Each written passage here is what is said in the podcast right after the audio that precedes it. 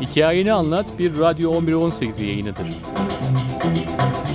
Hikayeni Anlat her programında insanların dinleye dinleye büyüdüğü hikayeleri bir araya getiriyor ve bunları sizlere sunuyor. Her programımızda ortak geçmişimizden birer iz var. Çünkü bunlar bizi biz yapan hikayeler. Düşünün, küçüksünüz, yerde dizlerinizin üzerine oturmuşsunuz, böyle algı tamamen açık. E, duyduklarınızla tamamen başka dünyalara gitmeye hazırsınız.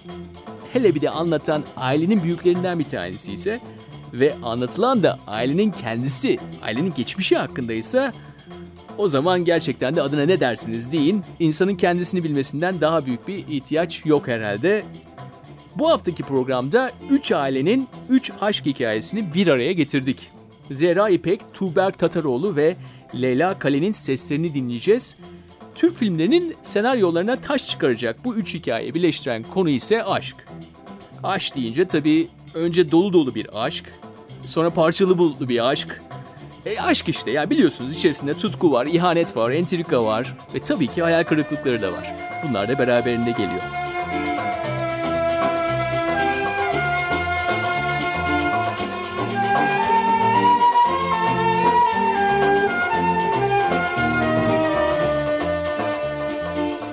İlk bölümde dedesinin aşk hikayesini dinleye dinleye büyüyen Zehra'nın kendisinin ileride nasıl bir aşık olduğuna hep beraber tanık olacağız. Köydeki evlerin çatıları şeydir, kiremit değildir. Sac derler böyle, demirdir onlar. Yağmur yağdığı zaman da şıkır şıkır şıkır şıkır ses gelir sana böyle. Yatıyorum, e, bir kumru gelmiş pencerenin önüne tık tıklıyor böyle, pencereyi tık tıklıyor. Ben de diyorum bu ses nereden geliyor falan. Sonra bir bakıyorum ki kumru gelmiş penceremi tık tıklıyor benim. Ondan sonra bir ukala bir hisse kapılıyorum. Kemal'e yine şiir yazıyorum. İkinci bölümde Tuğberk dedesi ve anneannesinin e, bitmeyen birlikteliğini anlatacak. Ve e, Tuğberk'in bu hikayeyle hiç tanımadığı dedesine nasıl bağlandığını dinleyeceğiz. Bayağı güzel bir şarkı. Ben de duyunca hatta böyle bir ben de hüzünleniyorum yani bir derin düşüncelere dalıyorum. Anneannem televizyonda, radyoda, telefonda nerede o şarkıyı duysa direkt ağlamaya başlıyor. Hani hem ağlayıp hem gülmeye başlıyor. O farklı hisler giriyor yani. Onu da alabiliyorum o hissi de. Üçüncü bölümde ise Leyla amcasından sürekli duyduğu bir ihanet hikayesinin ileride adalet ve insanlık duygularını nasıl geliştirdiğinden bahsedecek. Bir akşam çok fazla içmemiş ve saat daha erken gelmiş. Geldiğinde kapıyı çaldığı zaman kapı bir süre açılmıyor. Eşi yine bunu böyle çok sarhoş geleceğini düşündüğü için hanımefendi alıyor hanım yatak odasına götürmeye çalışırken falan kocası neden kapıyı geç açtığını soruyor. Yo uykudaydım yeni uyandım falan gittiğinde o da böyle sarhoş numarası yaparak gidiyor. Gittiğinde bakıyor yatak falan dağınık. Biraz böyle uyur gibi yatağa uzanıyor. Aynen sarhoş numarası yapıyor. Dinleye dinleye büyüdüğümüz hikayelerin paylaşıldığı hikayeni anlattı bu hafta. Ayırmasın Mevlam bizi ömür boyunca. Zehra ve Leyla'nın hikayesini ana karakterlerin isimleri özel yaşamın gizliliğini koruma adına değiştirilmiştir. Şimdi e, bizim çocukluğumuz biraz farklı geçti. Hani hep hikayeleri dinleyerek e, babam çok anlatırdı. Dedemin maceralarını anlatırdı. Dedem 56 yıl boyunca muhtarlık yapmış. Sivas çevresinde çevresinde herkes tanıyor dedemi. Yani bugün bile hala olmuş herkes tanıyor. Dediğin zaman bütün civar köyler falan herkes biliyorlar dedemi. E, dedemin bir aşkı var. o zaman işte Ermeniler, e, Rumlar köylere göç ediyorlarmış falan. E, bizim köyün üstünde bir köy var işte köy dediğimiz bir köy. Oraya geliyorlar bir Ermeni grup. Ermeni grubun içinde de dedemin aşık olacağı kız var. İşte bir gün işte onlar da yine e, dedem atıyla işte gezmeye çıkarken falan işte tipik Türk filmlerinde olduğu gibi Gülizar anneyi çeşmenin başında görüyor falan. Ondan sonra bunlar birbirlerine aşık oluyorlar. Ama şey aşkları o kadar güzel, o kadar şey ki birbirlerine hiç açılamıyorlar. Sadece bakışlardan ibaret. Yani hani şimdiki güncel aşklar gibi o zaman mesaj yok, telefon yok, mektup hiçbir şey yok. Ee, sadece bakışıyorlar yani birbirlerini e, bakışlarından seviyorlar. Sonra işte e, aradan birkaç yıl geç, geçiyor. Gülizar anne başkasıyla evleniyor. Dedem de babaannemle evleniyor. İkisinin de beşer tane çocuğu oluyor.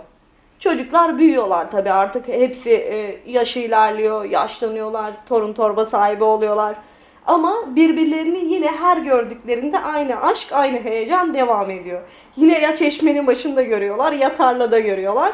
Hep böyle hani güncel hayatın içerisinde kaşla göz arası birbirine bakıyorlar.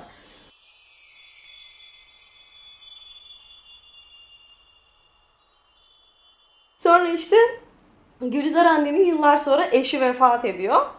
Dedem tabii e, eşinin vefat ettiğini duyunca e, hevesleniyor tabii. Kendine pay çıkaracak ya.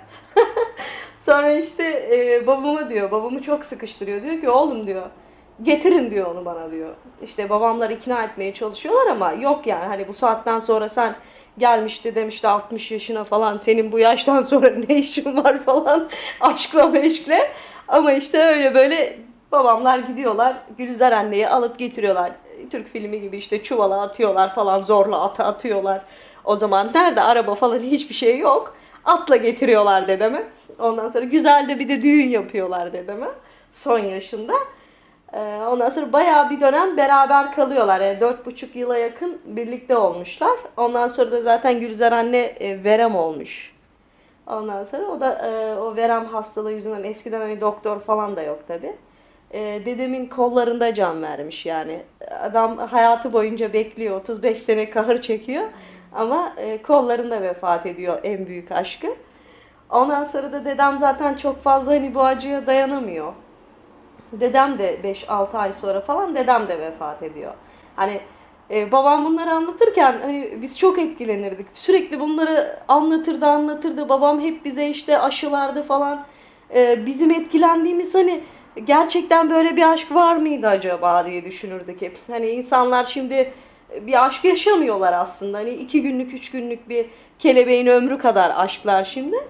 Ben de hep şey düşünürdüm. Ya acaba bize de böyle bir şey olacak mı yani? Bizim aşkımız da böyle bu kadar uzun sürecek mi? Ve e, işin en güzel yanı başka birileriyle evlendikten sonra bile hala aşkları devam ediyor. Hani bu o kadar güzel bir şey ki bunu yakalayabilmek çok güzel bir şey. Evet Zehra dedesinin anlattığı hikayedeki gibi bir aşkı bulmak hayaliyle büyüdü. Bakalım bu hayali gerçekleşti mi? Daha sonra yıllar sonra o hayalimi gerçekleştirdim. Ee, gerçekten hani o aşk acısını, aşkın ne olduğunu, aşkın tanımını e, yaşadım ben. Kendim de yaşadım bizzat. Yani Kemal benim karşıma çıktığında da zaten ben e, çok büyük bir aşık oldum dedem gibi. ha ben de Kemal'i bilmiyorum 35 yıl sonra çuvala koyar kaçırır mıyım o da bir muamma. Bilemiyorum ama sonra e, Kemal'e ilk e, aşık olduğum e, gün benim için bir dönüm noktasıydı. Hayatımın e, en kötü anlarından çıkıp da en güzel anlarına bir adım noktasıydı Kemal'i gördüğüm gün. Kemal'le e, yaklaşık işte 5 yıllık bir birlikteliğim oldu. 5 e, yıl boyunca onun ne olduğunu, nasıl olduğunu, nerede olduğunu, kimle olduğunu hiç sorgulamadım ben. Çünkü benim ihtiyacım olan onlar değildi ya. Onun ne olduğu da benim çok fazla umurumda değildi aslında. Aşk böyle bir şey. Ee, Kemal'e çok şeyler yaptım ben. Çok böyle nasıl anlatayım? Ona duygularım o kadar coşkun, o kadar coşkun. Hala bugün olmuş. O kadar böyle sel gibi akan bir duygularım var ki. Ona ben e, yaklaşık 500 sayfa bir roman yazdım yani. 5 yılı 500 sayfaya sığdırdım. Ben ki onunla yaşadığım her gün benim için o kadar önemli, o kadar özeldi ki. Ee, daha sonra gerçi hani farklı şeyler oldu. Aylık aşamalarımız oldu o aşkı biz de artık bir rafa kaldırdık ama e, sonuç itibariyle o duyguyu, o hissiyatı, o güzelliği yaşadık biz. Yani Kemal'le yaşanan her an güzeldi. Yani bir gün e, yatak odamda yatarken köyde yağmur yağıyor. işte e, köydeki evlerin çatıları şeydir, kiremit değildir. Sac derler böyle, demirdir onlar. Yağmur yağdığı zaman da şıkır şıkır şıkır şıkır ses gelir sana böyle. Yatıyorum, e, bir kumru gelmiş pencerenin önüne tık tıklıyor böyle, pencereyi tık tıklıyor. Ben de diyorum bu ses nereden geliyor falan. Sonra bir bakıyorum ki kumru gelmiş penceremi tık tıklıyor benim. Ondan sonra bir ukala bir hisse kapılıyorum. Kemal'e yine şiir yazıyorum.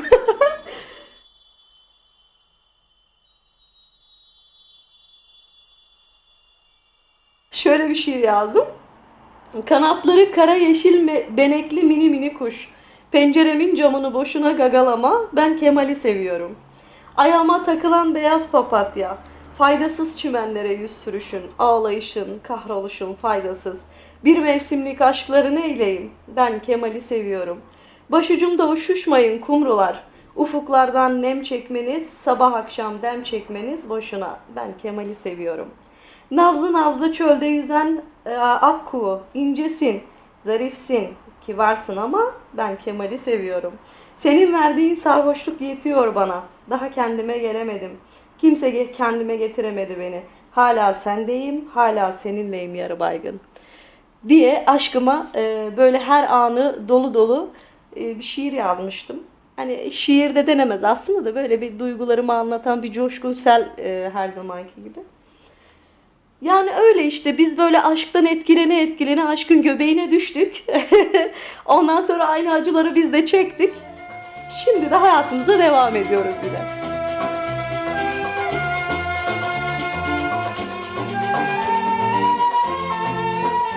Evet hayatımıza devam ediyoruz. Aşktan etkilene etkilene aşkın göbeğine de düştük. Hayatta neyi istediğimizi, neye bu kadar bağlanacağımızı belirleyen ne? Yani nasıl oldu da Zehra böyle coşkuyla Kemal diyebildi? Bambaşka hikayeler dinleseydi birisine bu kadar bağlanabilir miydi? Şimdi kaderle kısmet oranını neyse çok fazla kurcalamayalım. Şimdi de Tuğberk. Kendini hiç tanımadığı bir dedesinde bulan Tuğberk. Ona kulak verelim.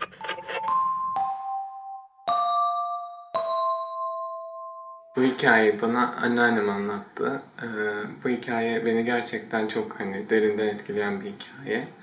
Yani o anlatırken bile o suratındaki o mutluluk ifadesini görebiliyordum böyle gözlerindeki parlamayı. Ee, çok etkiledi o yüzden beni. Ee, anneannem Ünyeli aynen orada doğmuş, büyümüş. Şöyle anlatayım. Ee, dedemle anneannem işte ee, biz o, bizim oralarda çok fındık toplanır her yaz. Ee, anneannem de arkadaşlarıyla birlikte fındık toplarken işte çok sıkılıyorlar. Ee, ırmağa iniyorlar. Irmaklar da meşhurdur bizim oralarda. Orada serinlerken e, işte dedem anneannemi görüyor. Çok beğeniyor. Sonra araştırıyor, buluyor, deşiyor. Ee, anneannemi istemeye gidiyorlar. Ee, istedikten sonra işte evleniyorlar. Evlendikten sonra dayım oluyor. En büyük dayım. Yani dört tane çocukları oluyor ama başta dayım oluyor. Ee, dayım olduktan sonra işte anneannemin kalp rahatsızlığı ortaya çıkıyor. Ee, çok tehlikeli bir kalp ameliyatı olması gerekiyor.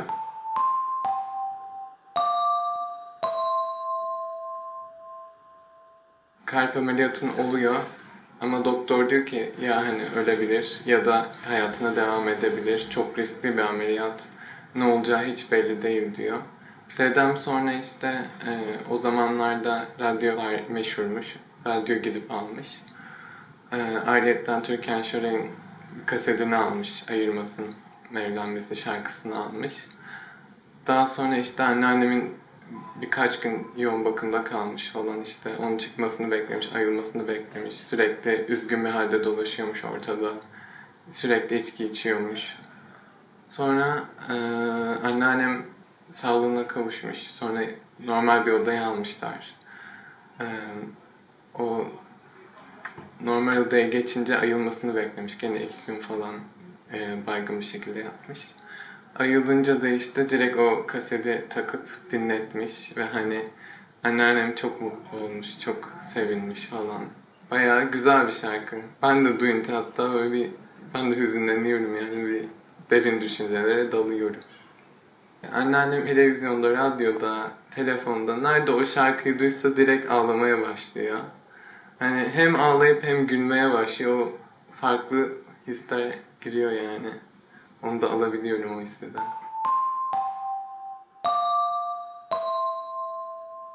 Daha sonra e, bir iki yıl geçtikten sonra işte diğer dayım oluyor. E, daha sonra gene 3-4 4 yıl sonra teyzem oluyor. E, işte bir yıl sonra da annem oluyor. Böyle dört tane çocuklar oluyor. iki kız, iki erkek olmak üzere.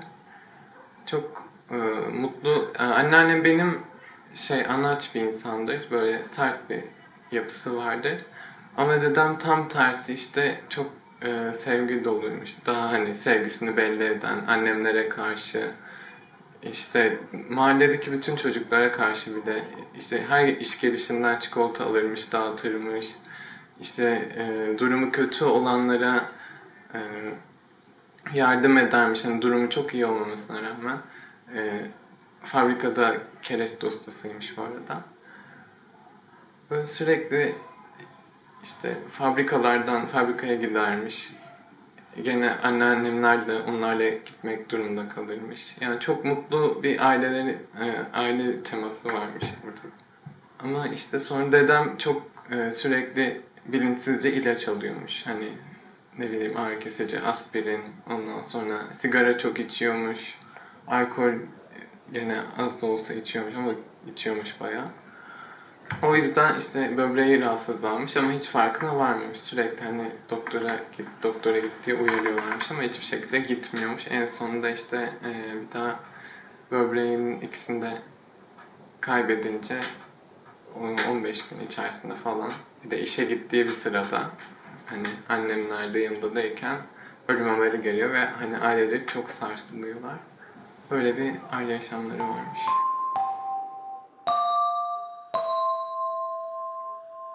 Anneannem benim e, hiçbir şekilde evlenmeyi bile düşünmedi. Tamamen kendi başına, e, kendi ayaklarının üstünde durarak. Yani dört tane çocukta, dört tane çocuğa rağmen hiçbir şekilde evlenmeyi aklından geçirmedi ki bunların ikisi erkek, ikisi kız. Erkekler fazla hovarda, onlarla başa çıktı falan. Ama gene de hani dedeme aşkından dolayı hiçbir şekilde evlenmek istemedi ve evlenmedi de. Gerçekten o sevgi onu ayakta tuttu. Ki benim anneannem mesela e, çok diri bir insandır şu anda. Hiçbir şekilde hani ne bir hastalığı ne başka bir şeyi hiçbir şey yoktur. Suratında kırışıklık bile yoktur yani. Her gören şaşırır. Seni nasıl böyle dinç görebiliyoruz, sırrın ne falan filan diye. Da sırrım toprakta diye cevap verir.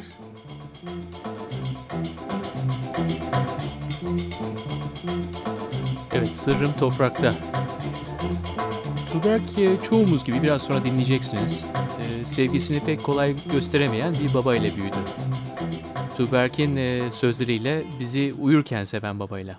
Dedesi ise onun için bambaşka bir erkek modeli teşkil etti. Belki de böyle bir modelin varlığı ona sevginin bu kadar açık yaşanabileceği ihtimalini hatırlattı. Etrafta e, en başta babamdan örnek vererek e, benim babam asker. E, yani sert bir yapısı var.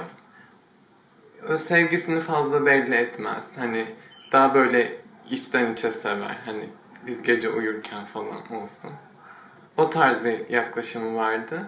Anneme de karşı hani o tarz çok belli etmezdi sevgisini. Ee, sonra çevremde çok farklı, çok değişik insanlar oldu ama hiç böyle belli, er, sevgisini belli eden erkek hiç olmadı yani. Hiç görmemiştim o zamana kadar. Sadece dizilerde görüyordum ama onlar da yalan diye düşünüyordum ama gerçekten böyle bir olayın yaşanması beni çok etkiledi ki sonuçta çok eski zamanlarda olan bir hikaye.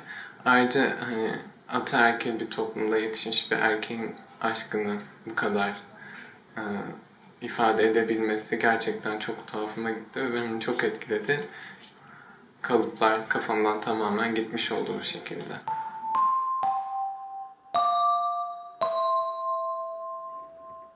Dedemi tanıyamadım. E, ben daha doğmadan hatta annem bile lisedeyken ölmüş. Ama tanımayı o kadar çok isterdim ki hani e, annem de hep derdi zaten deden hani eğer sen tanısan çok severdin. O da seni tanısa gerçekten çok severlerdi.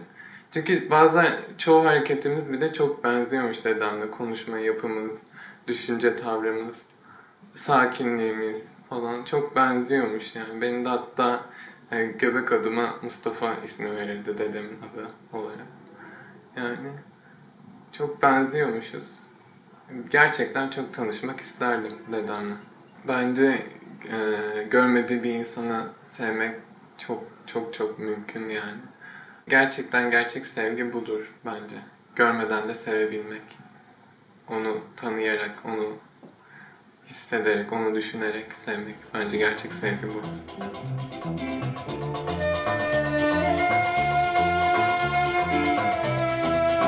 Görmediğin bir insan hakkında hikayeler dinlemek, onu sevmek, zamanla kendine onu model seçmek veya Leyla'nın hikayesinde olduğu gibi ailenin heybetli amcasından sürekli aynı hikayeyi duymak.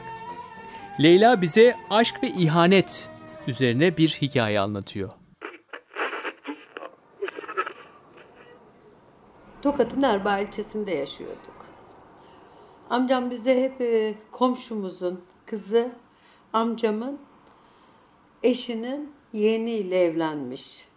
Ama bizim çocukluk yıllarımızda evlenmiş, gitmişler. Biz e, ne şekilde evlilikleri oldu, nasıl tanışılmış tam bilmesek de yani kadının eşi çirkin bir insan. Kendinden yaşça büyük. İşte ailelerin baskısıyla evlendirilmiş. Neyse bulunduğumuz yerde o zamanlar çok böyle iş ortamları yoktu.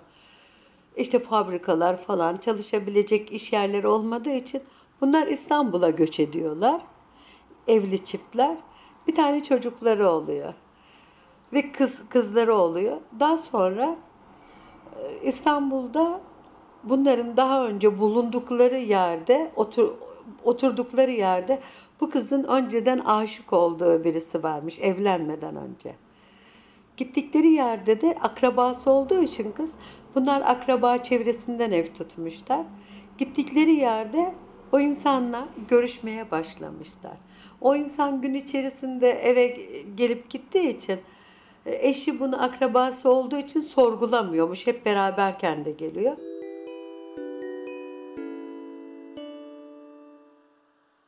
Eşi sonra böyle alkol tutkunu bir adam. İşte meyhanelere falan takılan hanımefendi böyle çok genç ve güzel. Zaten yaşlı ve çirkin istenmeden verilmiş.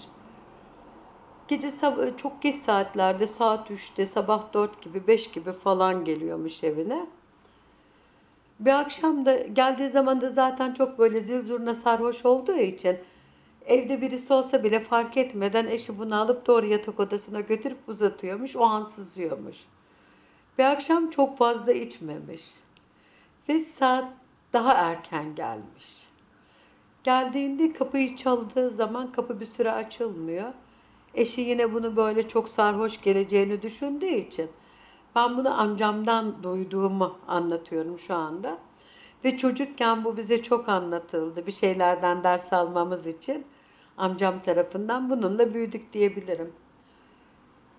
Hanımefendi alıyor hanım yatak odasına götürmeye çalışırken falan kocası neden kapıyı geç açtığını soruyor. Yo uykudaydım yeni uyandım falan gittiğinde o da böyle sarhoş numarası yaparak gidiyor. Gittiğinde bakıyor yatak falan dağınık. Biraz böyle uyur gibi yatağa uzanıyor aynen sarhoş numarası yapıyor uykuya geçmiş gibi yapıyor. Peşin bakıyor. Eşi hemen yataktan kalkıyor yavaşça. O an böyle banyonun kapısını açıyor. Tam böyle bir eşi de onun peşinden takip ediyor. Bey. Bir bakıyor elinden e, şey, hemen kolundan tutmuş birisini e, ve şey üzerine böyle kıyafet falan bir şeyler vererek tam kapıyı açıp kaçıracakken kocası bunları yakalıyor.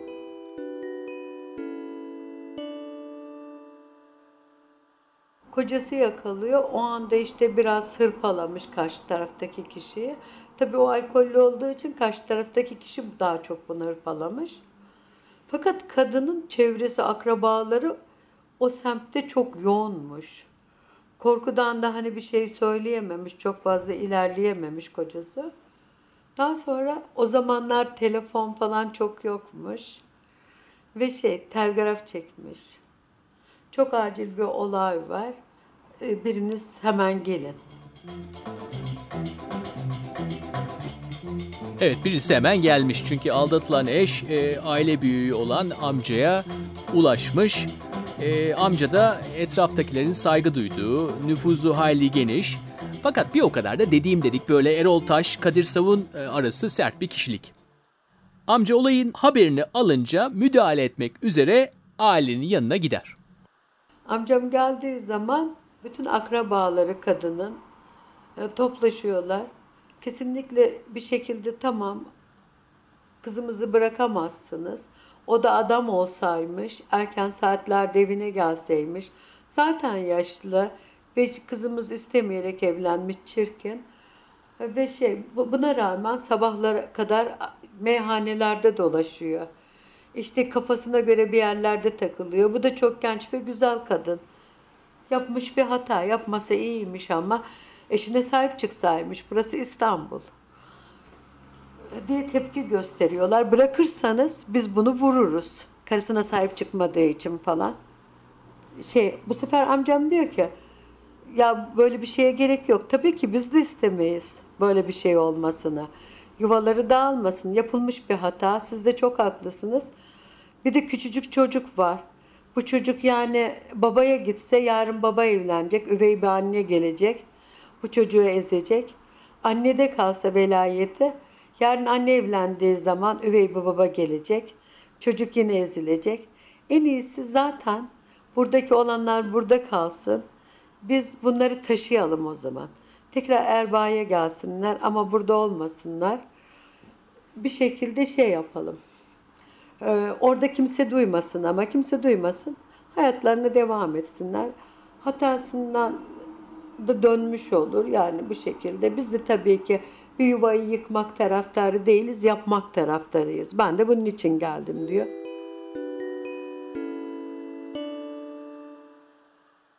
O zamanlar şey yokmuş, bu köprüler yokmuş, birinci ve ikinci Boğaz köprüleri. O zamanlar ulaşım nasıl? Avrupa yakasından Anadolu yakasına vapurlarla geçiliyormuş. Araçlar bile arabalı vapurlar ve insanlar da o şekilde geçiyormuş. Anlattığım kişiler e, İstanbul'un İstanbul Anadolu yakasında oturuyorlarmış. Bunun için amcam şöyle bir plan kuruyor. Eşyalar toplanılıyor. Ve e, bu insanlar da biraz cahil olduğu için bunu sorgulayamıyorlar. Sorgulayamıyorlar. Neden hani şeye tekrar Avrupa yakasına geçildiğini, buradan neden gidilmediğini sorgulayamıyorlar. Ve ş- şöyle eşyaları falan vapura veriyorlar. Zaten çok bir eşyaları da yokmuş. Küçük bir ev tutmuşlar, vapura veriyorlar. Vapur kalkacak. Ve şey e, tam vapurun önüne geldikleri zaman kadın yakınları falan da geçirmeye geliyor. Amcam o kadar çok hesaplıyor ki neredeyse o halatların falan kaldırılışını ne kadar takip ediyor. O anda e, kızım çocuğu ver bende dursun hem biraz seveyim falan. Acele etme vapura bineriz biz falan. Bu şekilde telkinde bulunuyor. Ama çocuğu kucağına alıyor amcam. Kadının kocası daha önceden biniyor. Hem bu olaylarla ilgili konuşma babında hanımı lafa tutuyor. Tam böyle halatlar toplanıyor. Vapur hareket edileceği zaman amcam ayağını atıyor çocukla birlikte. Kadın tek ayağını atacakmış amcam bunu itiyor. Kadın düşmüş ve orada kalmış. Vapur hareket ettiği gibi çocuğu alıyorlar, eşyaları, kocası geliyorlar. Ve bunu bize amcam çok sefer anlatmıştı.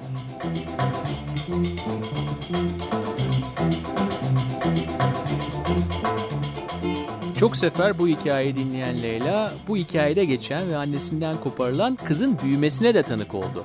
Ve hatta onun düğününde bulundu. Leyla bu düğünde neyle karşılaştı, neye tanık oldu beraber dinleyelim. Bu benim hayatımda olumlu veya olumsuz çok şey değiştirdi. Ben çocukluk yıllarımda ve ben o kızı gördükçe çok üzülüyor idim. E, Ve kız bizim yanımızda büyüdü. Her kız işte geldiğinde falan amcam bunun hikayesini anlatırdı. İşte bunun annesi şöyle oldu, böyle oldu.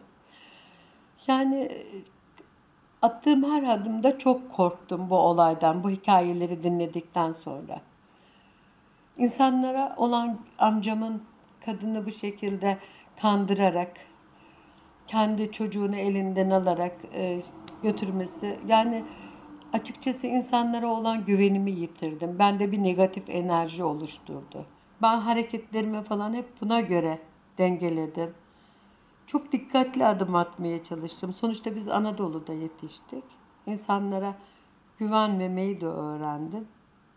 Yani çok kötü etkiler de yaptı hayatımda. Hala ben bu hikayenin etkisinden kurtulamıyorum. Ta ki yıllar sonra, bu olaydan yıllar sonra gördüm. Bir tane böyle yaşlanmış bir hanımefendi ve bu kızın düğününde kızının düğününü duymuş gel- geldi ve bir köşede bekliyor. Sonra mesela amcam bunu tanımış. Amcam dedi bize gösterdi bakın dedi yaklaşamıyor. Bir yabancı gibi karşıdan izledi ve kızına kendini tanıtamadı.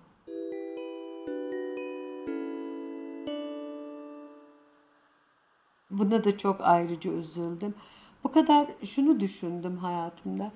Ben bu kadar ağır ceza verici olur muydum böyle bir olayla karşılaştığımda? Bunu sorguladım. Yani bu şekilde davranabilir miydim? Bu benim kızım da olabilirdi veya kardeşim de olabilirdi ya eşim de olabilirdi.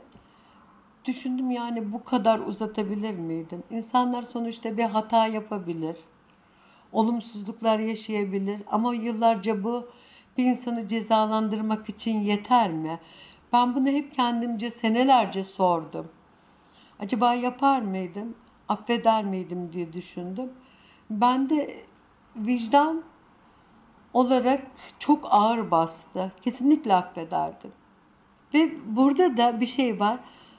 Bazen amcamı çok sevdiğim halde ona çok kız, kızdım içimden. Tabii ki bizde şöyle. Büyüklerin karşısında fikrimizi bile o zamanlar, şu anda ben konuşurum. Fakat o zamanlar olumlu veya olumsuz, iyi veya kötü, karşı taraftaki eğer bizim büyüğümüzse, beyazı siyah demişse, biz bunun beyaz olduğunu bildiğimiz halde, hayır bu siyah değil, beyaz deme hakkına sahip değildik. Yani şey vardı, ataerkil bir aileden geliyoruz. Erkek hakimiyetinin olduğu bir toplumdan geliyoruz. Ne derseler evet diyerek geçiyoruz. Fakat şimdi olsa, şu anki aklım olsa ben buna karşı dururdum. Ben fikirlerimi kesinlikle beyan ederdim. Amcamın bu yaptığı yani hanıma yaptığı haksızlık karşısında amcama en azından haksız olduğunu, böyle bir şey yapmaya hakkı olmadığını söylerdim ki başka yapılmasın. Belki ben bu hanımın hikayesini dinlemeseydim bugün belki benim bakış açım da başka olacaktı. Birilerinin mağduriyeti karşısında çok etkilenmeyecektim. Sadece duyup geçecektim. Fakat bu olayın bana bıraktığı bir yara ben şu anda bu şekilde zarara uğramış, mağduriyete uğramış kişilere destek olmak istiyorum. Oluyorum da. Evet, Leyla egemen güçlerin kim olduğunu, nasıl onların işlediklerini bu hikayeyle öğrendikten sonra hayatta duruşunu seçmiş gözüküyor. Kimliğimiz çoğu zaman bu büyüdüğümüz hikayelerle şekillenir. Yani sevdiğinin kollarında can vermeyi hayal edip veya benim sırrım toprakta deyip veya vapurun ardından e, düşüp öylece baka kalan bir kadını gözünde canlandırıp aynı kalabilmek mümkün mü? İçimize atılanlar ister adına tohum de ister virüs de bizi değiştirir yavaş yavaş şekillendirir. Başka türlüsü de mümkün değil zaten.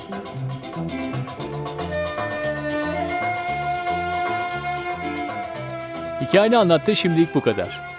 Ee, eğer senin de dinleye dinleye büyüdüğün hikayen varsa bizimle paylaş. 1118.com'a gönder. sen de bize katkıda bulun ve bil ki hiçbir hikaye esas da yalnız değil.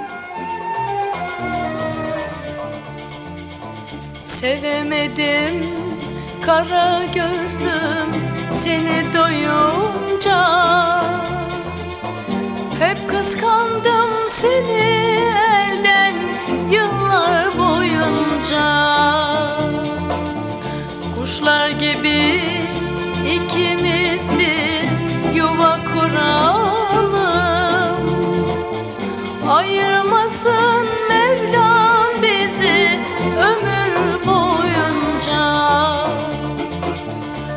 kuşlar gibi.